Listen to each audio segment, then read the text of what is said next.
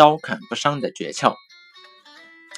缝衣服的时候不小心用针扎破了手指，你所受的压强比某些高压锅炉里蒸汽的压强一点也不小。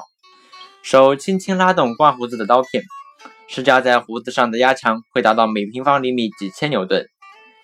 压力和压强看上去类似，实际上相去很远。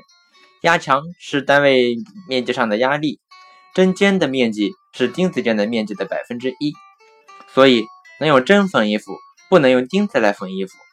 某些硬气功表演的刀砍不伤的道理就在于此。司马南仔细调查了刀砍不伤的表演过程。道出了其中的奥妙。表演开始，气功师一般都举起刀来，就地取材，在案板上剁断五根木块，让被砍断的木块飞溅一地。也就有的气功师猛然跃起，操刀砍下两根手指粗细的树枝哦。小萝卜对木头就更常见了。总之，在气功师把刀砍向自己的身体之前，都是要搞一点削铁如泥、吹毛利断式的操演，让观众的心收紧。相信这把刀是锋利无比的真刀。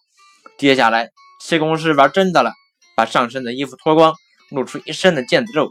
常年锻炼的结果，让这些表演者多表现出一股凶悍的男人气。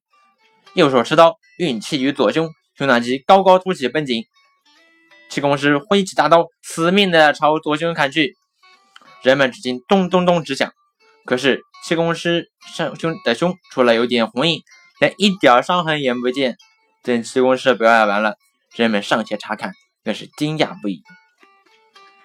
令人疑惑的是，大刀锋利到能砍断一根竹块，砍下一根树枝，为什么不会伤了皮肉？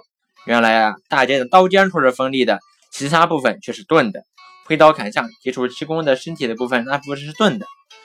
面积增大，加强减小，加上挥刀时有技巧，看似重砍，实为轻打。